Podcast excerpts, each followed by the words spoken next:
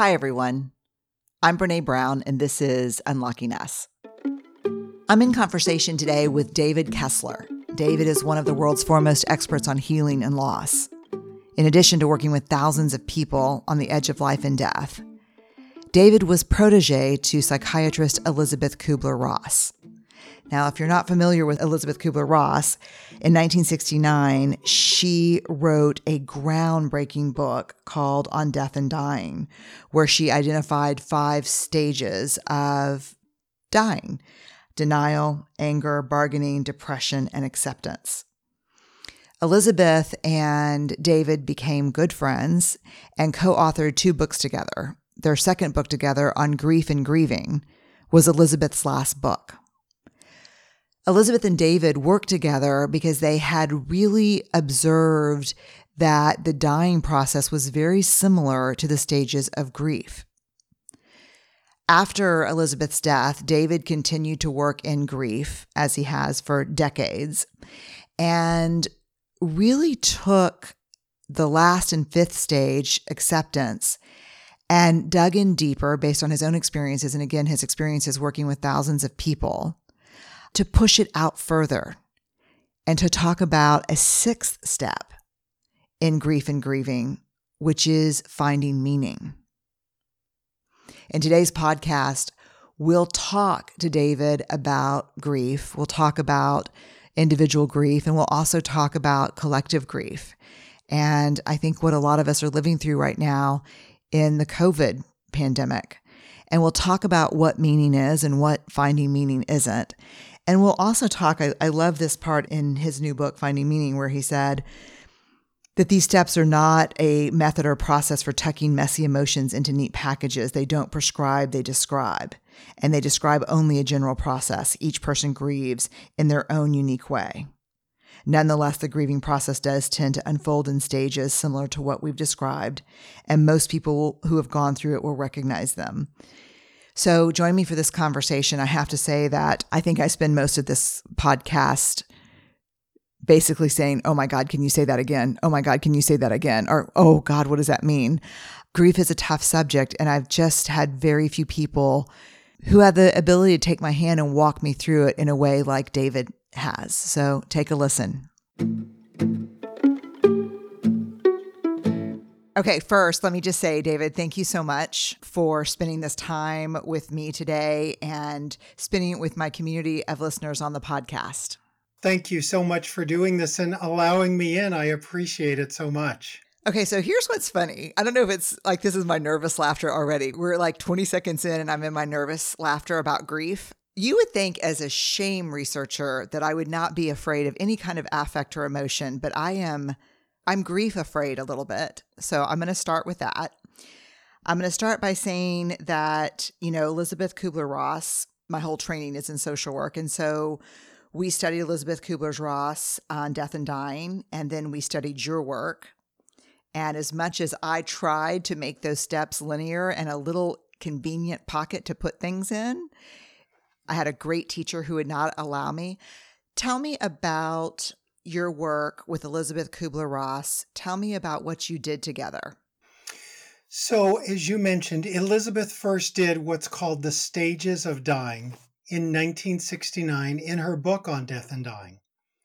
And she identified these patterns that she would see and common issues that people would go through as they were dying decades later, and I went to community college and took a death and dying class and learned about Elizabeth Kubler Ross and never thought in my wildest dreams I'd be ever meeting her.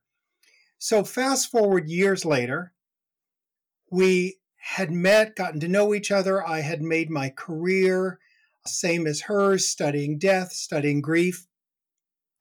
And we did this book together called Life Lessons. Mm. And I would always say to her, you know, people are really butchering your stages.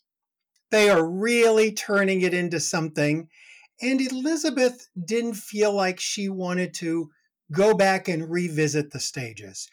For her, if you can imagine writing, I don't know, 26 books, thousands of lectures, and people constantly trying to reduce your work to five words. Right.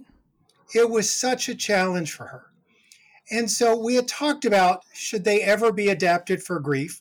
And I would say, you know, people are adapting them for grief, whether you like it or not, pretty poorly, actually. That's right. So one day she called and she said, Okay, I want to write the book. On page one, and she asked me to do it with her, which I was so honored. On page one, the book is called On Grief and Grieving. We say they are not linear, they are not a map for grief. Do not reduce people to this. Do not reduce our grief to this. These are not prescriptive, they're descriptive. And they only describe general patterns. Despite us putting it on page one and talking about it, it just seems like they kept and still to this day get reduced to five easy steps for grief. And as we all know, there's there's no easy steps to grief. And I'll tell you, so much on my Facebook and Instagram, someone will write, "You and Elizabeth Kubler-Ross are just trying to neaten up our grief and make us follow your rules," which shocks me because yeah. Elizabeth was a rule breaker. No one broke rules like Elizabeth. Elizabeth would tease me about quit trying to color in the box. And so her actual work, all her writings, have just gone to Stanford University, where they're going to be housed there and people will be able to research her work directly. And it's interesting, they showed a clip I had never seen of Elizabeth. And it was this clip from the late 60s when there were only three networks. And in this clip, the, the host of this talk show says to Elizabeth, Elizabeth, so glad you're on the program. He says, America, we have an important program about death and grief today. You may want to change your channel, but do not change it. You must listen to what we have to say. And he said, We have Elizabeth Kubler Ross. She wrote the book on death and dying. Elizabeth, look right in the camera and tell everyone why they should not change the channel. And Elizabeth looked in the camera and goes, if you want to change the channel, it's okay. Maybe you're not ready. We'll see you another time. Bye bye. And the, the host was horrified. But that's who Elizabeth was this idea that there's five stages. And it's interesting, it is actually more a professional debate. When I talk to people in grief, I would say 99% of them are not discussing which grief model is correct. 99% of them are discussing how much they're missing their mom or their brother or their sister. But this notion we have that there's one grief model is just such a ridiculous notion. And grief is so organic, there's no one right model or one right way to do it. So I'm glad you opened with that to clear this up for people. Well, it's important to me because as someone who tried to make both death and dying and grief and grieving linear because I don't like vulnerability, ironically, and had a, a, teacher that just pushed back and pushed back. And she would say over and over, descriptive, not prescriptive. How can this be helpful? How can this be useful? Where, but I guess also as a shame researcher, where I see my work out in the world and I see three easy steps to never experiencing shame again where you know I put on page one, there's no such thing. When we lose our capacity for connection, empathy is the only way to lose our susceptibility to shame. So I really relate and get to it. And I have found so much healing, help, understanding in Elizabeth Kubler Ross's work and your work combined, and of two people who I think embrace messiness. I don't know anyone that embraces messiness like y'all do. I mean, y'all are like, y'all are messy. Gotta love the messy. Gotta yeah. love the messy. And I'll tell you, I want to be an organized person, but I'm just naturally not. yeah, I, I, can be very messy. I love messy. So I embrace my messiness. I embrace it. When we think about grief and grieving, you have written a book, Finding Meaning, the sixth stage of grief. Tell me how this came about. Tell me how you started writing about the sixth stage and how that worked with when did Elizabeth Kubler Ross die? 2004. 2004. So tell me about this book post her death. So Elizabeth and I had conversations about is there a sixth stage? Is there more stages? We would talk about meaning, hope, purpose, things like that. Yeah. But she obviously didn't really, you know, want to go near the stages that much.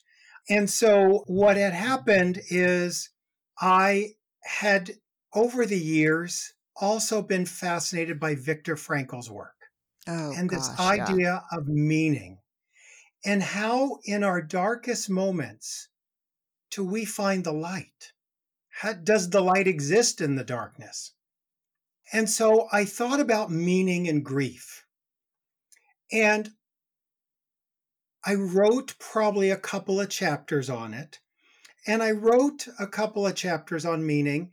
And, you know, I had to start lecturing or something, and those chapters got put away. And they were somewhere on my desk. We're now talking about 2016, so many, many years after Elizabeth had died. I have two sons, and I was lecturing on the East Coast and got a call that my younger son had died. It is the worst call you can ever get. Uh, at least it was for me. It was my worst call I could get. And my son David was gone. I couldn't believe it. I got home and canceled everything and just tried to survive. It was just so heartbreaking and still is. And so, as I was dealing with that, I was putzing around just trying to survive and breathe and figure out what to do. The pain was so great, I said I wanted, because I've had a career, 40 years of counseling parents. I wanted to write them all a note and say, I had no idea how bad your pain was. Mm. So one night I'm sitting out in my office, lectures are canceled, everything's over, in my mind anyway. And I run across these chapters on meaning. And I held them up and I went, yeah, like that's going to help. And I threw them down. And then a couple of weeks later, I saw them again and I started reading them. And I was shocked the idea of meaning did not take away my pain, but it gave me a cushion that I had not noticed before. Hmm. So I began thinking more and more about meaning and asking people about meaning and talking to people who had had their spouse die. How did they find meaning? Their sibling, their parents, their pets. How did you find meaning? And it became a life raft for me.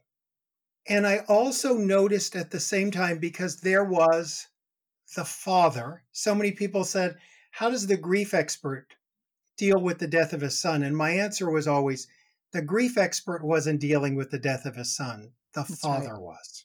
Yeah. I had to bury my son.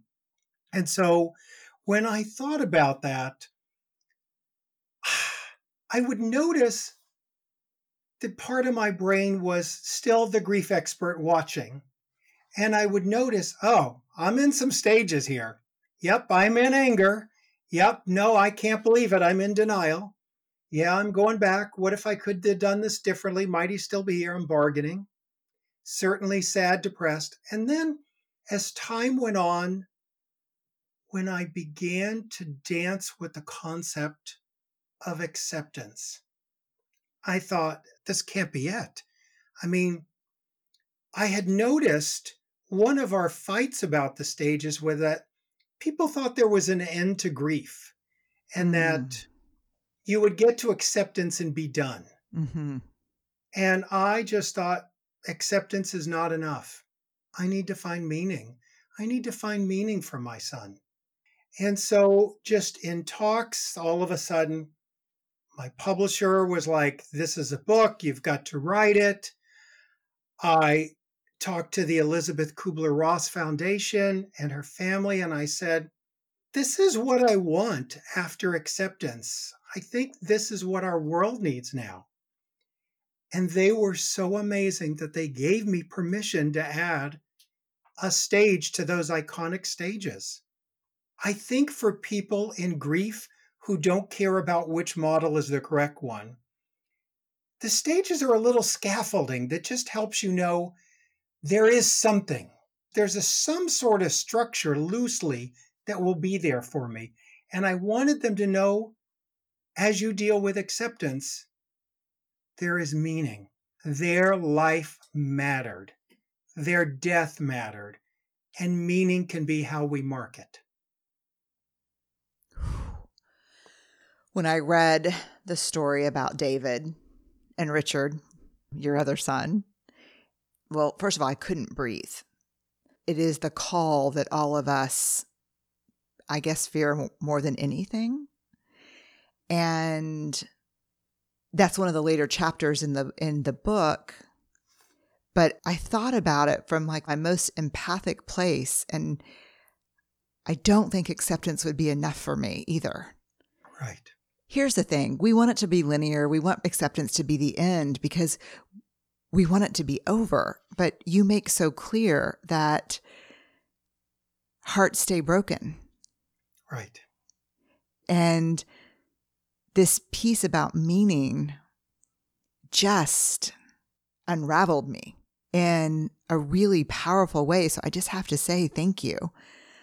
Pretty bold to say, hey, I'm going to add a sixth stage to this model. And, you know, you talk about it's not linear, it's not a pattern, it's not a map, it's scaffolding. When I've leaned into what Elizabeth Kubler Ross gave us and when I've leaned into what you have given us, one of the things that's really helpful for me is there is a scaffolding, but for more more than that for me, there's some normalizing. Right, right. When I find myself negotiating with the universe or negotiating with God or trying to think, oh, this is the butterfly effect. And if I would have taken an earlier flight, then the, it normalizes for me some of the crazy making internally that happens with grief. Like, I'm not alone. Like, this is what it means to be human and to be in grief. So, I'm so grateful for that. Oh, thank you. Thank you so much. That's certainly one of my hopes was to, you know, I sat here, like literally exactly where I'm sitting with you. I sat here when that book was finished and I, I cried and I could only hope that this would help others heal as much as it helped me it's a beautiful gift and it's there's so much meaning in it. So thank you. Oh, thank you. Okay, can I ask some hard questions about the world today? Well, and let me ask you, can I get vulnerable with you? Oh yeah. All right. Well, I knew I could. It's a silly question right, yeah, given who yeah. I'm talking to. No, yeah. But yes, you can ask hard questions because I can get vulnerable with you our motto on the podcast is go vulnerable or go home. Yeah, all right. Well, I'm I'm going vulnerable. Okay, so when I talk to people right now since the pandemic, since COVID-19, and I say, "How are you doing?" and they describe how they're doing, I hear grief. Yes. But when I come back and say, "God, yeah, it's there's a lot of grief." No, no, no, no, no. I'm not in grief. There's no grief here. Right. Right. Tell me about what you see us experiencing right now? We are all dealing with the collective loss of the world we knew.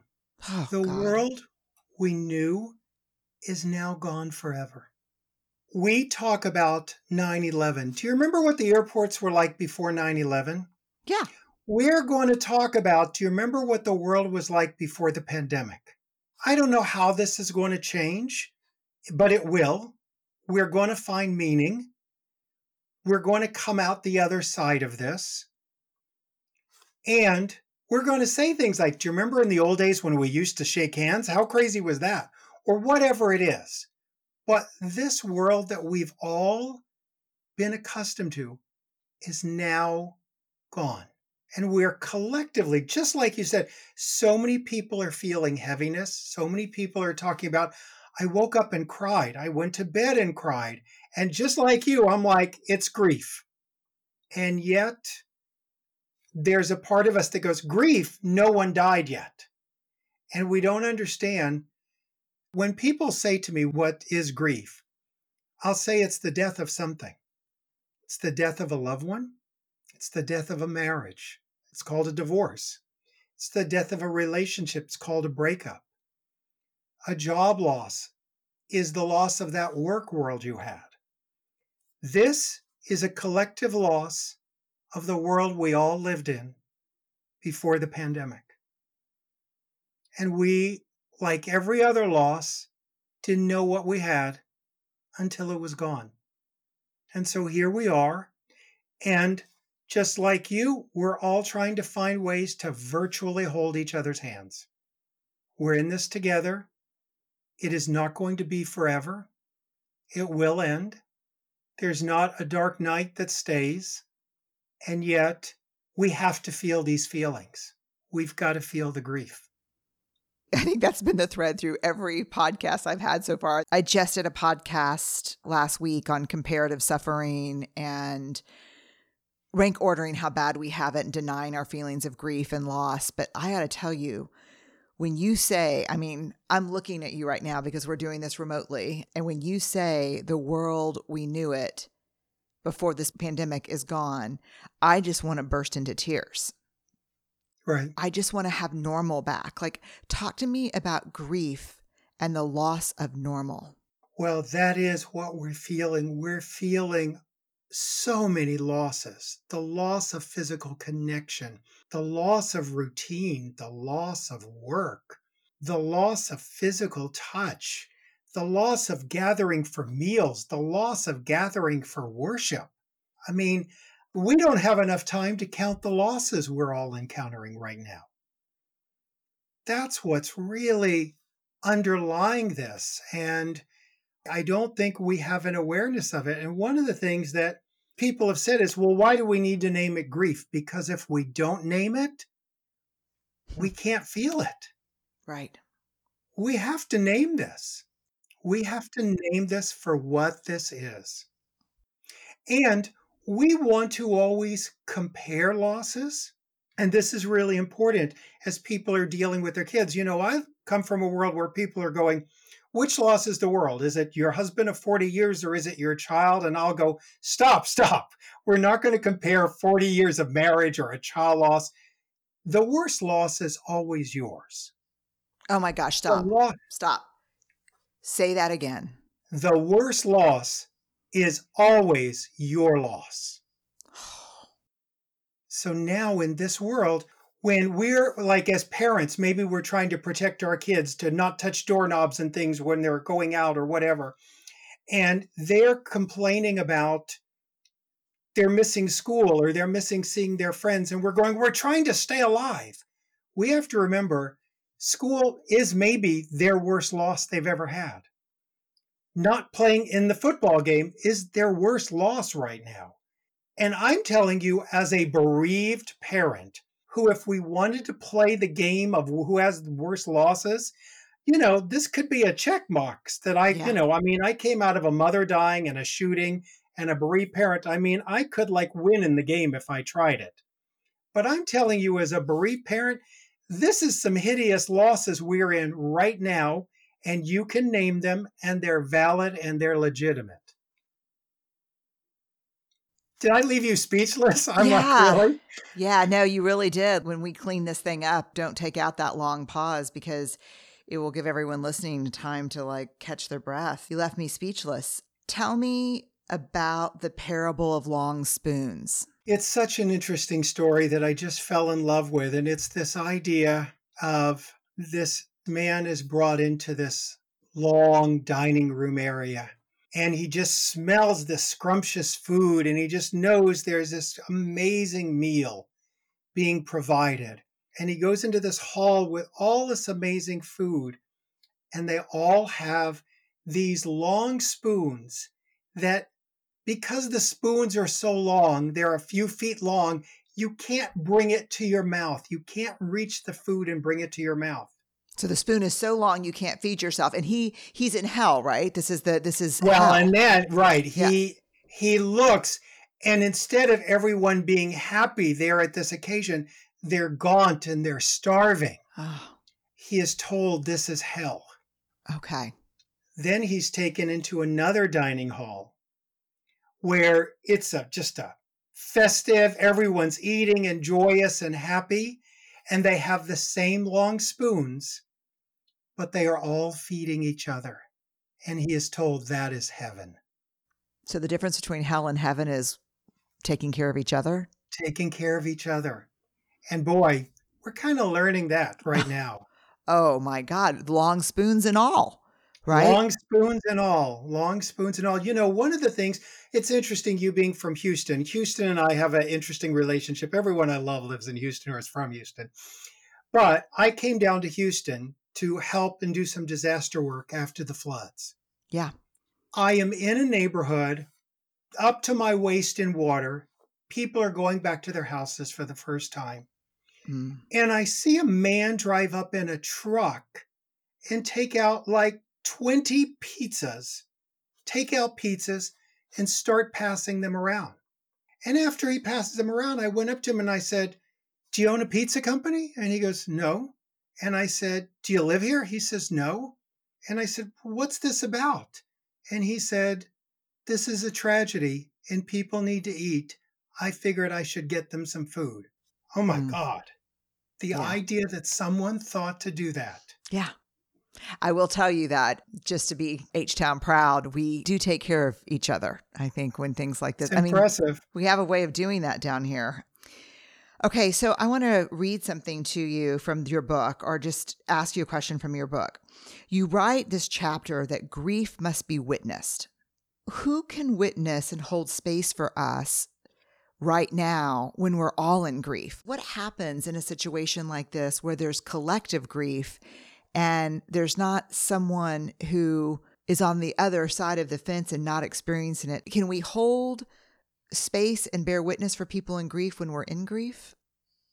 Do you understand what I'm asking? I'm messing it up. You're asking bit. me about the long spoons. You're asking. Oh my the God, only way we can do it is by I'm going to witness yours. You're going to witness mine. I'm going to feed you. You're going to feed me. I live on a block here in Los Angeles. We don't know half our neighbors. We don't know 90% of our neighbors. We now are on text with each other. Anyone need toilet paper? Anyone need this? Oh, don't forget the elderly man at the end of the street. Let's check on him. The parable mm-hmm. comes to life for us. We have to be taken care of. We have to be our brother's keeper, our sister's keeper in this moment. We have to witness each other's grief. Okay, I'm going to ask you a question. I don't have the data on it, so I'm just going to wing it. And then you can tell me whether this is mythology or real and whether it's not the right analogy. So, my understanding is for bereaved parents, marriage can become very complex when you both lose a child, when there's a loss. And I know the statistics for divorce are very high after bereavement of a child. Is that true still? Is that recent research as well? I don't know if it's recent, but I'll tell you what isn't being asked in the research because I do not believe a child loss mm-hmm. is what causes divorce. I believe judgment of each other's grief causes divorce. Okay, hold the phone. Okay, say that again. I believe that a child's loss does not necessarily cause a divorce. Our judgment, two parents' judgment of how each other's grieving, is what causes the divorce. What happens is we all grieve differently. Right. And this isn't just about child loss. This is like when mom dies or dad dies. We all believe if we love our child, we're going to grieve exactly alike. If we all love dad, we're going to grieve exactly alike. If we love mom, we'll grieve exactly alike. Then, if we don't grieve exactly alike, we look at each other and we begin to make up confabulation, yeah. stories that yeah. aren't true. We go, oh, I guess sis didn't love mom as much as I did. I guess, you know, my wife, my husband didn't love our child the way I, or they're moving on too quick. And we become isolated in our grief. We try to make each other our grief counselors. When I work with parents, one of the first things I try to do is set up separate communities to support them. That they cannot, when a child dies, two people with a an empty tank cannot fill each other up. And yet that's what we try to do. Do we see that right now around we're in this collective grief? We've got so many losses and we're so judgmental toward each other right now. The judgment and the shame The thing I always say is judgment demands punishment. Oh my God. I know I'm going to make y'all crazy with this podcast, but I just got to ask you to say it again. Judgment demands punishment. Say, we will tell me punish what that means. ourselves or punish someone else. When we judge, it hurts us or hurts someone else. I got to get my head around this for a second. Judgment deserves punishment. Demands. oh, oh, demands. okay, stop. See, this is, I knew this was happening. This, I'm like, Brené Brown, heal thyself. Okay. Judgment demands. All of us heal thyself. Okay. Judgment demands punishment. So when I feel super judgy towards someone, then it you are is- going to punish them psychologically or punish yourself. You are going to feel bad in your judgment. Oh my God, y'all. This is going to be a takeaway quote. You can just, yeah, I'm just, that's too damn bad. I'm going to say that right there because that is true and that is painful and that is shame inducing and that is what's happening in the world right now. Yeah. Okay. Question for you. I had so many questions reading this book and I was like, what a job I have where I get to talk to you um, and ask you. I just feel like the luckiest person. Okay. Oh, you are so sweet. I'm feeling pretty Not lucky really. right now, too. I'd love to record this. I want to see this again. Can I hit record just for us? Uh, no, don't hit any buttons. Our producer right, I will go crazy. Yeah, any yes. buttons. Yes. Well, you tell can listen. her, tell someone to record this for us someday. Yeah, Video, yeah. just for us to have. Yeah. I'm gonna wait. Let's smile real quick and I'm gonna get a picture of us. Ready? Yeah. I think I got it. Okay, we'll do another right. later. Cool. Okay. All right. Two things I want to know that I don't know. Is it ever too early to try to find meaning? Do we ever use meaning seeking as a pole vault out of pain? You are so good. Yes. And if there's been a surprise about this book, is people walk up to me and they're like, I'm trying to find meaning. Should I get your book? I'm trying to find meaning. And I'll go, When did your loved one die? And they'll go, I can't find meaning. And I'll go, When did your loved one die? Two months ago. I'm like, It's not a bypass to the pain. Damn it. You can't use it to spiritually bypass the pain you have to go through. You're going to be in pain. You got to let the pain happen. There's no way around the pain. If you don't feel it, you can't heal it. You've got to feel that pain. Meaning will be the cushion, but you've got to feel the pain. And another place that people get stuck is they'll think there's meaning in the death. People will go, my loved one was murdered. There's no meaning there. Or my loved one died of Yeah. cancer or Alzheimer's. There's no meaning. And I'll go, the meaning is not in the death. The meaning is what we do after. The meaning is in us. That's where the meaning lies. That's what we can create. I wish y'all could see me right now. I've got my arms folded across my chest and my head cocked to the side, like my dad listening to me trying to explain why there were cigarettes in the bed of my pickup truck when I was 16. like I am like, I'm like, I don't like this, but I love it, but I it's hard. Okay. The meaning is not in the death. The meaning is in me. So there's this thing that really bothers me. It just bugs the crap out of me where there's this movement that says i'm grateful for this horrendous trauma because because it taught me this or i'm grateful is there any way that we can be grateful for what we learned but not grateful for the loss or the trauma you know what movement i'm Oh, talking yeah. about Let, let me break that down for you. First of all, as Okay. you may remember, there's, I think it's six or seven guides and thoughts around meaning in the book. And the first one is your loss, or one of the, I think it's the fifth one, your loss is not a blessing. It's not a test. It's not, you know, about gratitude. Loss just happens in this world. Death happens in this world. Let me break down gratitude for you and how that works. And I'll use myself as an example.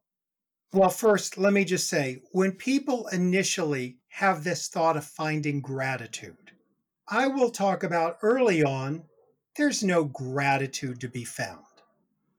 Usually, when I talk to people about gratitude early in grief, I use the word win. Like you taking a shower and getting to work today in your grief is a win. yeah That's a win. You still taking care of your other kids is a win, even though your husband just left you. That's a win. In time, as you process, move through, experience, feel some of your grief, there comes a point where gratitude can appear. And it's interesting, at one of my lectures, someone said to me, I was talking about gratitude in another section, and they went, Can you find gratitude around your son who died? Mm. And I paused and I thought about it. And I could not have done it a moment before then. Mm. But I said, Yes, I can. And here's how I can do it. There's one worse tragedy in my mind than my son dying at 21 years old. The worst tragedy would be if I never got to meet him this lifetime. I am so grateful I got to meet him and be with him this lifetime. Am I grateful he died? Of course not. Am I grateful for the trauma after? Of course not. If this is a book that helps millions of people, I'm grateful it honors him, but I'd rather have him back. I'm hmm. always going to opt for him back. I'm never going to go, oh, I'll take the gratitude of the win. So the gratitude, just like the meaning, is not in the death. It's gratitude for the life, the person you got to know. It's gratitude that that person got to be your father this lifetime. It's gratitude your mother was your motherless lifetime, your husband, your wife, your partner, your kids. It didn't have to happen that way. Mm. You didn't have to have those kids this lifetime. That's right. That's right. You didn't have to have this husband this lifetime. He could have met someone else. You could have met someone else. That's the gratitude. The gratitude is around the person, not the trauma for me. That's really so critically help I mean just so important and helpful because that nuance of making the gratitude around the loss and the trauma is I think very misleading and confusing for us. You know, I just right. it's a hard thing. I wonder when we talk about this pandemic that we're in right now and this collective grief and so many losses, we can't even count them. And I do believe, and I, I, even believe more after reading your book, I do believe we'll get to a place of meaning. What is it about us? I've written this probably in every book I've written in 10 years that we are all so busy chasing extraordinary moments that yes, we are. I was just going there. It's so funny you said that. Yeah, that we're so busy it's, chasing it's extraordinary about, moments that we forget naming normal. meaningful moments. Naming meaningful moments. When we go, what's the meaning in this? I can't find meaning in a pandemic. But during this pandemic, you and I can create this meaningful moment together. Let's name this as a meaningful moment. You took action for us to talk today, and that was meaningful. One of the things that broke my heart, I was at the end of my book tour uh, when all this happened, and I was fighting and crazed at the end to not let go because one of my last stops was to meet with Gold Star families. Mm. They had hmm. served our country, and I was not canceling on them. I'm like, do they still want to come? And I heard yes. I said, I don't care if we're getting sick. And then it kept getting reduced to 100 to 50 and i'm like you know they were like we can't do it either. But i had to see all these emails of people who had lost their bereavement groups because they couldn't go. People whose parents just died in a hospital that couldn't have a funeral. And in these moments we have to go what can we do of meaning right now? And i went i don't know I'm a grief specialist stuck at home. You know what? Daily, every day now, we've moved grief online. I have a free online grief group for people to join, and we are just collectively going to grieve together. Anyone who's had a death until grief groups open again and counselors have their tele, you know, medicine and tele things set up. But I didn't want people in grief. That's how I found meaning in this. Your podcast is meaning. How can we all do meaningful moments in the that's our control. What helps us is to realize, all right, I can wash my hands, I can safely physical distance, and I can still create meaning right now in a pandemic. Yes, amen. And when you're in a meaningful moment, name it and be grateful it. for it. God. Name it. Right. Okay, you are amazing. I'm going to make sure everybody gets information about your online free grief group because thank you for doing that. It's Of course, of course. so important. If you're listening right now on the episode page on brenebrown.com, you'll find the book, a link to everything that David's doing right now. You'll find where you can track him down on social. I want to end with kind of a fun 10 question rapid fire. All ready? right. Yeah. Yep, I'm ready. Okay. Fill in the blank for me. Vulnerability is Love. Hmm, I can't go on. Okay. All right. Okay, David, you're called to be brave, but you're in real fear. I mean, you can feel it in your throat. What is the very first thing you do? Count to three and take a step forward. Something that people often get wrong about you. That I am funny. I am, I have like, I ran into a neighbor that I worked with 20 years, 30 years ago, and she said to me, Oh, I'd love to be your friend, but I can't talk about death all the time. And I'm like, If you're my friend, we're not talking about death all the time. So people don't get, I'm actually like really funny. And I, to do this kind of work, I Yeah. have to balance it with play. That's it, for sure. Okay. Last show that you binged and loved. Last show that I binged and loved. Oh my gosh, there's so many of them. Watching The Crown. Mm. Um, I'm crazy for Curb Your Enthusiasm. He's just so, he's, you know, gosh, all the things that I binge. I have to admit, I people find it silly, but I'm a love it or list it. If there's something about how to put a roof or sell your home, I'm watching home improvement shows. I It's love it. okay, that's good. I love it. All right. What about a favorite movie? A favorite movie. Well, my, one of my favorite movies and favorite books of all time is probably Tale of Two Cities. I also Mm. love um, Stranger Than Fiction. Uh, just, gosh, lots of movies out there I love. Okay. A concert you'll never forget. A concert I will never forget. You know, it's interesting. Let me get vulnerable. When I was a child, I went with my parents to Mobile, Alabama, and they were seeing Cher in concert.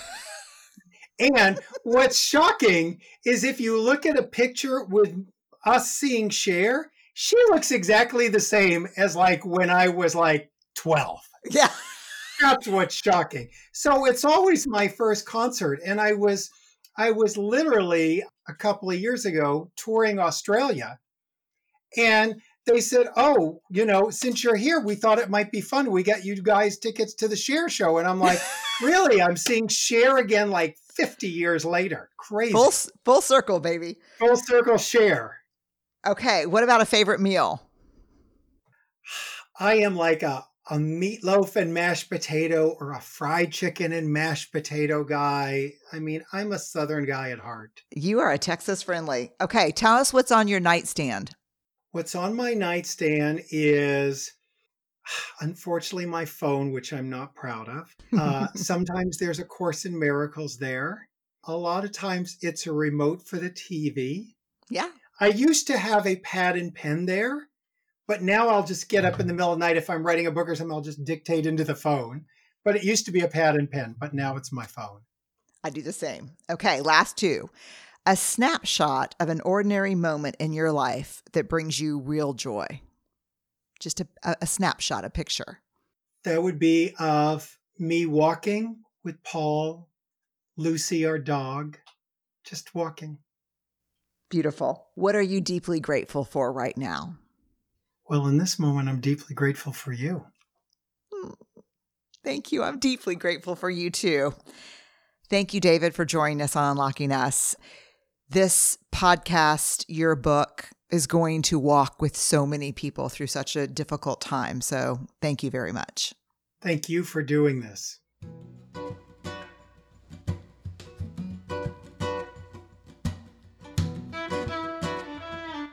Hope you got as much from this as I did. It was such an important conversation for me. And I, again, really want to thank David for walking us through, helping us understand more about what we're experiencing and feeling, and more about what it means to find meaning. You can check out more about David at grief.com. You can also look on Instagram. He is I am David Kessler. Twitter, I am David Kessler. And Facebook, I am David Kessler.